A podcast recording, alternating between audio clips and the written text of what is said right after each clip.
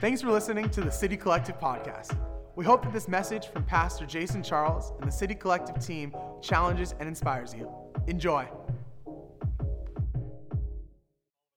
Good morning, City Collective. Thanks for joining us for Church Online. I hope you're doing well and you're staying safe. Happy long weekend. I know it might feel a little bit different. All the days are kind of blurring together, at least that's the way it's felt for us. But I hope that you're still taking the opportunity to connect with some people that you love and are enjoying some of the beautiful weather that we have been blessed with over the last little while. Uh, if this is your first time joining us, my name is Jason, and I get the privilege of being the lead pastor here at City Collective. I hope that you've found some unique ways to connect already, and uh, that the rest of the morning is a blessing to you in your home. We so believe that God meets us where we're at, and in the spaces that we occupy this morning, that the presence of God can be exactly where we are. Now, last week was Mother's Day, and we had our creative team put together this wonderful video for us to celebrate all the moms and those parenting within our community. If you missed that, you can find that on our Facebook page or on our YouTube page. It's just a wonderful piece of creativity put together by our team, and I hope it blesses you like it blessed me. Now, uh, this week, we are in part five of our walk through the book of Jonah. Last week we were at the beginning of chapter 3, and we were looking at the life of Jonah and particularly this part of the story of second chance struggles. And this story is often presented as, as a children's narrative, but it's incredibly adult in its themes and its ideas. And if it's been a, a eye-opening, different expression for you, could you do me a favor? Could you toss a hand, toss a hand up in the comments, uh, a little emoji man, and let us know that this is something that has caused you to pause and to think as we have journeyed through the story of Jonah together. Because last week we saw the second chance struggles that Jonah was having, and I know that that's something that I was resonating with, and I hope it was for you as well. Because from the from the very beginning, from the call at the very beginning to uh, the ship in the storm, to the belly of a fish, to being vomited up on the shore, and then begrudgingly, it seems, making his way to the city of Nineveh, we have seen Jonah go on this incredible fantasy like adventure. We saw last week that though so much is happening and changing around Jonah and shaping the world around Jonah, Jonah himself is still struggling with this idea of the second chance that he's being given by God. And this story reveals the truth that God gives second chances based on who God is, not based on who we are and that the worst person you can imagine is worthy of God's grace. So, who are we to stop that? And Jonah, he, he makes his way to Nineveh and he delivers this C plus sermon. That's the language we were using last week. Five Hebrew words with no real gravitas or guidance for the people of Nineveh, but yet God still uses it. And the people of Nineveh immediately respond because the love of God and the grace of God and the forgiveness of God is so captivating that even the bare minimum of obedience prompts and unlocks the potential of repentance. So we don't need perfect words to be obedient. We just need humility. And when we have that humility, we start to realize that we get to be the demonstration of God's love in the world. Because God doesn't simply want empty words or nice thoughts. He wants us to start living like we have been given a second chance, to start being a second chance people. And this is where we find ourselves today. Jonah's given his five word sermon. The people of Nineveh have responded. Now we find ourselves in Jonah chapter 3, verse 6. So today we're looking at three things Game of Thrones, grieving goats, and online shopping. Here's looking at you, Adriana. Let's pray together as we get started. Father, thank you for your grace and how it meets us in the places that we are. For the stories that we've heard this week are of people grieving and needing comfort, I pray that you would just meet them where they're at. Um, for families that are experiencing heartache and, and brokenness, I just pray that there's healing that comes into it. I pray that you would open our hearts and minds to discover you in the story of Jonah today. May your kingdom come, may your will be done. In your name we pray. Amen.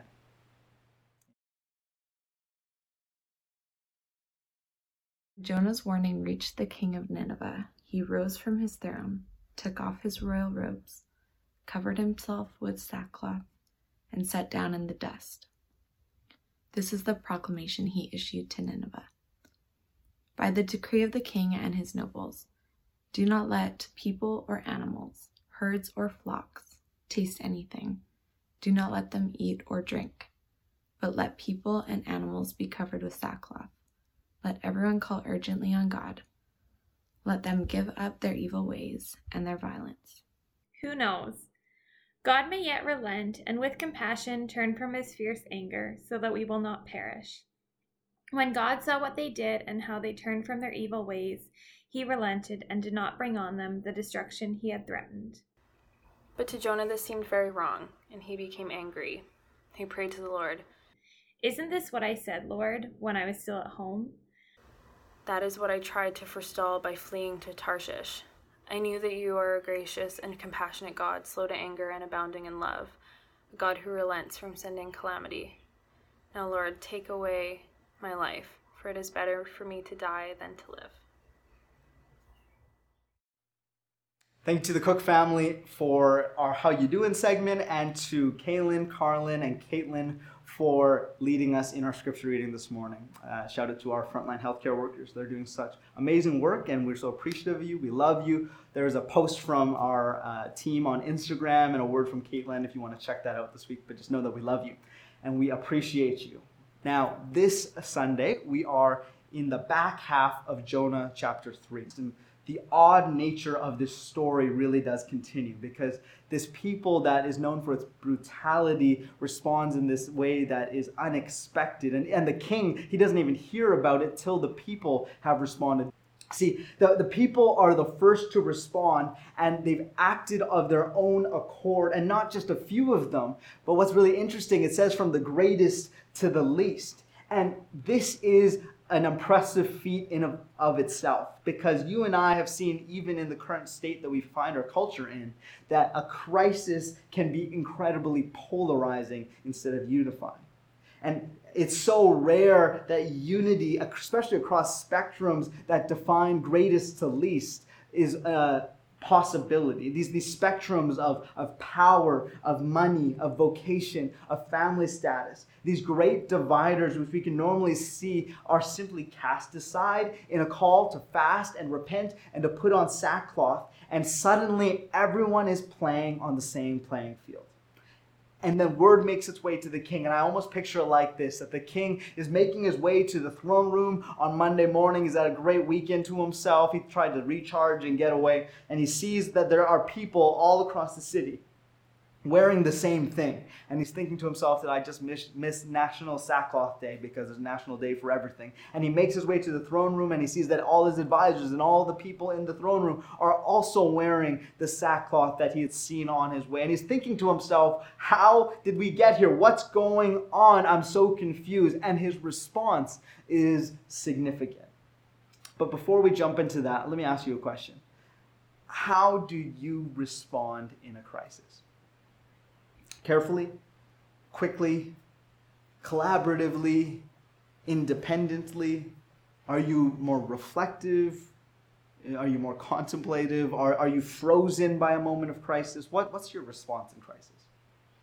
And all of our responses are very varied across age group, uh, experience, what the scenario is, what are the things at our disposal. It can really be different. I know for myself that when I think about a moment of, of quote unquote crisis that I had in elementary school, I, I had a recess that a bully came over and i don't even really, really remember what he wanted or what the issue was but i know that he wanted to fight me after school and so i'm making my way back to class and i am most definitely not and have never been a fighter. It is not really within my persona and i'm thinking to myself what am i going to do about this bigger kid than me? I am going to get the tar beat out of me. And so I make my way into the classroom and I start talking to some friends and I have this brilliant idea that I'm going to invite everyone to come play grounders on the playground right after school. And we're all going to do it together and maybe that will help me out. And so I start letting everybody know, hey, grounders after school, grounders after school, grounders after school. Anyways, uh, we make it our way to the playground after school and we're all playing together and i see the bully coming from across the field and he's got this look in his eye and i'm say to myself we got to have a look in our eye and so I tell my buddies, they have no idea what's going on. And I ask them, hey, can you just turn with me? And can we just look at this guy and just give him the stink eye? And we all turned, and we looked, and we looked, and we looked, and eventually he turned and went away. I've never played that game so hard, how pumped up and excited I was. I, I knew that I had averted a crisis, that there was a moment of collaboration and unity that had got me out of that crisis. And I would like to say that that moment taught me something, that I should always have that kind of response in, response in crisis. But I have had many moments in my life where crisis has actually led me to have more of an independent or isolated response that has not gone as particularly well. But we do see that the people of Nineveh, they don't respond in the way that we have expected them to. And they this shared crisis when they receive this communal notice of calamity, sparks an entire city to respond quickly and a king to respond even more dramatically so. And the Bible says that he arose from his throne, he took off his royal robes, he covered himself with sackcloth, and he sat down in the dust. And him rising from his throne is so significant to me. Now, some of you might have heard of this show that was this cultural phenomenon a couple of years ago, and it's called Game of Thrones. And it was something that kind of overtook uh, all of our imaginations on a global scale. Dragons and blue eyed zombies, flaming swords, an epic story of fantasy that truly captured everyone. And it's about all these different smaller kingdoms vying for the throne of the greater one, to rule over the rest, to claim power, to claim what so many believe in the story is rightfully theirs. And the show is in, in itself, it's a a turn of events that happen one after another of how far people are willing to go to take and to protect the throne. This is talked about specifically in the second book for George R. R. Martin. He says this that power resides only where men believe it resides. And I find this incredibly insightful. Because that physical throne, that sword of thrones in the story, sits as the seat of power because of how it is perceived by those vying for it. That whomever sits on the throne is the ruler of the kingdom. And this is what a throne in general often represents a moment, a place of power. And so, if we take that understanding and we see what happens for the king of Nineveh, and we see the king rising from his throne. This carries incredible gravitas and sheds light on how important the king believes the situation to be. Because the king, he removes his royal robes, he covers himself with sackcloth and he sits in the dust and then he calls his people to respond in an even more dramatic way than they already were. He says to not just fast from food but from drink as well and to cover your livestock in sackcloth also. The king is pushing the people to elevate their response and this usage of power is the least likely response you would have expected as a listener in this story. And the irony of it is that the use of authority by this pagan king to draw people into repentance is the exact opposite of the manner in which Jonah used his power as a prophet of God. Plato says that the measure of a man is what he does with power. And I was, as I was reading this story and reflecting upon this idea of power, I was confronted with this question What do I do with the power I have? And maybe you're saying to yourself, Well, that doesn't really uh, have anything to do with me. I don't have any power in my life. But I would disagree. Because you and I are made in the image of God, an all powerful God who has imbued humanity with the call to rule over creation. We see this in Genesis 1, verse 28 and he's given us the power to, to speak life into situations. We see this in Proverbs 18, verse 21. Death and life are in the power of the tongue. BG talks about that specifically on Wednesday if you want to backtrack and check out our morning devotion. In 2 Timothy 1, verse 7, it says, For God has given us a spirit not of fear, but of power and of love and of self control. Psalm 68, verse 35 says that awesome is God from his sanctuary, the God of Israel. He is the one who gives power and strength to his people. Blessed be God. So you are given power. You have power. Power is authority. Power is influence. Power is impact. Power is control. And it might not be a word that you use very often, but it is a characteristic that you no doubt wield. Because power is a two edged sword. And we see that in Proverbs 18:21 that death and life are in the power of the tongue. But I would say that death and life are in, also in the power of our, our actions, our, of our decisions, of our interactions, of our relationships, of our commitments, and the power of our time, the power of our questions. So often, I would say that our inability to see the power that has been given to us in our relationship with God drives us to play the game of thrones that we see in the world around us, or we are constantly vying for areas around us where we believe a true authority and power lie. And we do so at the cost of those we love, at the cost of relationships, at the cost of our integrity. So the question is how do you use your power? And this is the title of our sermon this morning, uh, With Great Power, because it's this famous line, of course, from Uncle Ben that with great power comes great responsibility. Perhaps in the first step of learning how to be responsible for the power that we have been given is very simply that we need to recognize it. Because you can't steward well gifts that you are unaware of being in possession of. Do you know that your words carry weight? Do you know that your actions have impact? Do you know that your time has power? Do you know the ways in which you can live your life to the fullest to impact the world around you with death or with life because of the power within you given by God?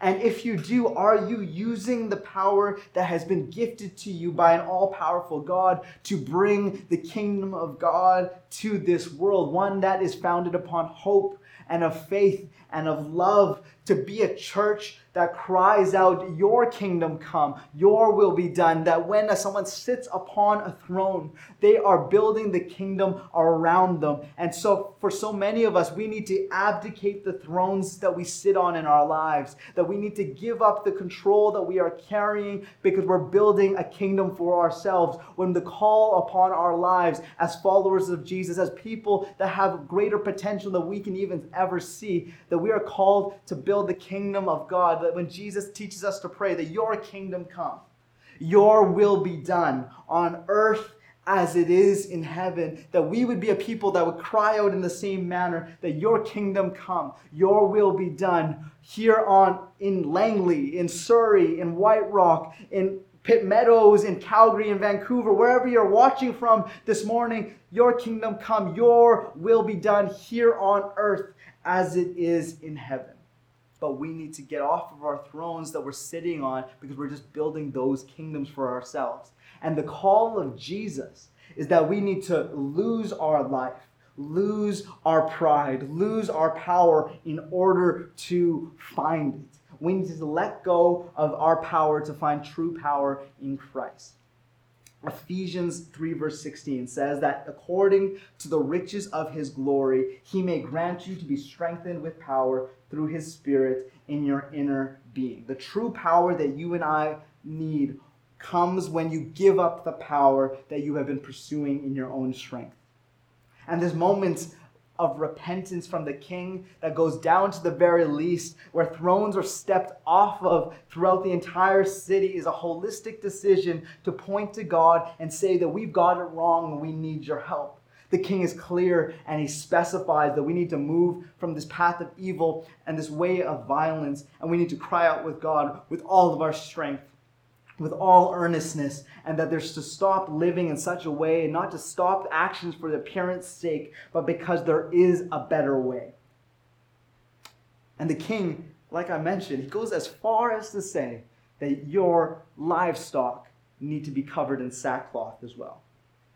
And And if we pause for a moment, this is meant to be comical. And in many ways, I picture it as grieving goats because sackcloths that they were wearing would have often been made up of this coarse material of goat hair, in fact. And this rough, coarse material made up of goat hair being put on a goat in an act of repentance is most definitely made to make you laugh. The animals had no concept of what was occurring and could not mourn the situation. But the point is actually both sorrowful and satirical because this isn't about simply giving up part of their lives. This is a call that repentance is giving all that we are. That when we give all that we are, we're met with this unrelenting grace in every situation before us. And just like it was for the pagan sailors in chapter 1, belief is redefined by the Ninevites as more than a mental exercise, but actually a physical expression. And don't get me wrong, the people of Nineveh, their repentance was not perfect. The language that's used in the Hebrew doesn't actually specifically identify Yahweh in their moments of repentance. They have just simply encountered the presence of God in the most bare minimum of sermons that they don't even know every detail of it, but yet their hearts are now open in a way that no one would have expected. And God works with the bare minimum in this moment. And though that their repentance was not perfect, we see God work with it. Because even when repentance isn't perfect, we can have confidence that God's grace and mercy is. And when our lives encounter this kind of grace that pursues us in the most unexpected and dramatic of ways, when our lives have this encounter with forgiveness that we so desperately need, we won't just raise our hand on a Sunday and say nice words, but we actually live a transformative life. Too many people think that repenting is just about feeling horrible. And sure, you can have that feeling that comes in these moments of repentance, but that is not the purpose of it. The purpose of repentance is not about what we feel, rather, it is owning up to our own injustices and failures to love and starting all over by living justly and lovingly. John Ortberg, he talks about this idea and he says, Low self esteem causes me to believe that I have so little worth that my response does not matter. With repentance, however, I understand that being worth so much to God is why my, repent, my response is so important. And for many that retell this story of Jonah for, for kids, this is kind of where the story ends. At the end of chapter 3, that's where the children's book will often find its conclusion and it keeps it PG because on the other side of chapter 3, on the other side of God relenting, we find Jonah fuming. Our guy, Jonah, is angry. And he says, Why didn't you just let me stay home? And that's the exact opposite of kind of what we all want right now. We want to be outside. And he says, This is why I ran from you. He says, I knew that you would forgive them. I knew that you are gracious. I knew that you are a compassionate God, slow to anger, abounding in love, a God who relents from sending calamity. And then, in a most Shakespearean, dramatic manner, he says, I only wish to die. Because suddenly, the grace of God that has been pursuing him all along, the forgiveness that he has consistently received, has been shown to another. And that isn't convenient for him. And I would say convenience is something that all of us are struggling with. That we all kind of pursue convenience, believing that comfort and convenience are equating with success. This can feel this way with online shopping. I know in our household, when we talked about stereotypes during the quarantine, Adriana identified herself as the online shopper, and I would say that is 100% true. Now, when a package arrives and Adriana opens up opens that package, it's like Christmas morning. There's so much excitement. But I don't think it's particularly the package that gets Adriana excited as much as the efficiency and the convenience of online shopping. And I thought I would therefore apply it to grocery shopping. And we talked about it, and uh, unfortunately, Adriana's experience with online shopping and online grocery shopping didn't have the same level of convenience because she ordered online her groceries and they didn't get all the pieces in place. They didn't re- replace, uh, provide a proper substitute for something that was missing, and they didn't really pick great produce, and that was it. They're done. No longer because that created more issues than convenience, and therefore, since it's not convenient, it shouldn't be done. And I think that's kind of how we live our lives as well. That when we find the most convenient thing, we lean into it. But when it stops being convenient, we toss it to the side. We, we all want a God who is gracious and compassionate to us. But we rarely want a God who is full of grace and compassion for those who hurt us. Because let's be clear, Jonah is not the villain in the story, Jonah is the conscience. That he's talking to, to you and I, the, the, the readers, and he's asking us, how would you react in this moment of repentance? How would you react in the moment of your? It's asking you and I, the readers, that, that that moment of hurt you have been harboring, how is that bitterness, resentment, and unforgiveness shaping your interaction? Pleasure. Because the incredible irony of this moment is that God turning from his anger sparks Jonah's fury. God is against violence, violence and yet Jonah wants revenge. And this declaration of anger reveals how broken Jonah is. He's not even making a logical argument before God because Jonah accuses God of acting in a way that he knows God to be the unchanging nature of God is the only expected thing in this unexpected story. And this truth is one we can hold on for our lives that when we go through storms, when there is change, when there is brokenness, we can hold on to the truth that our God is unchanging. James 1, verse 17 says, Every good gift and perfect gift is from above, coming down from the Father of lights, with whom there is no variation or shadow due to change. Jonah's heart has been unquestionably questionable the whole way. And it's clear now that the forgiveness, unforgiveness that is driving him is pushing him in a direction completely opposite from God. And now it's boiling over into this feeling of anger, one that all of us have felt when we feel like we have been wronged and not gotten the resolution that we desire. But anger can be a dangerous thing. Frederick Buechner, he says this. He says that anger is to like lick your wounds to smack your lips over grievances long past, to roll over your tongue the prospect of bitter confrontation still to come, to savor to the last toothsome morsel both the pain you are given and the pain you are giving back. In many ways, anger is a feast fit for a king. The chief drawback is that what you are wolfing down is yourself. The skeleton at the feast is you. Anger blinds us from seeing the death we are slowly driving ourselves toward, despite all the ways that God is trying to show us life. But we are given this invitation to relinquish power we're holding and find true power in, in Christ. And to let people know that you might fall into all these different areas of struggle but God's grace is constantly in pursuit, that God will go to the ends of the earth to give you the grace that He has already freely shown to you and to me. And He just wants us to take that and have it upon our lives, to have it to be in the very center of all we do, because grace is more than being lucky to be on God's side. Grace is God's goodness showered on people who have failed. Grace is God's love on those who think they are unlovable. Grace is God knowing who we are designed to be. Grace is God believing in us when we are giving up. And there's even more to grace because grace is a person and grace is power. Grace is God unleashing his transformative imagination on our lives. Grace realigns and reroutes people and communities. Grace turns your worst enemy into your best friend. Grace takes people as they are and makes them what they can be. Grace empowers, grace forgives, grace frees, and grace transforms. And this morning, grace is for you. So, this morning, as we pray, I would invite you, as we close our service, would you bring to your mind one of those areas, any of the areas that you feel you need to just give to God. And I just want you to say, oh, so simply, this prayer God, would you meet me where I am?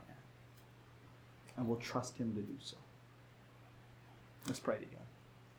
Father, thank you for your goodness, how you provide healing and hope in the most dark of places. I pray that we just would step forward with boldness in this next season, knowing that you would meet us where we're at. For those who need comfort and peace this morning, I pray that they find that. For those who need joy and, and laughter, I pray that they would find that.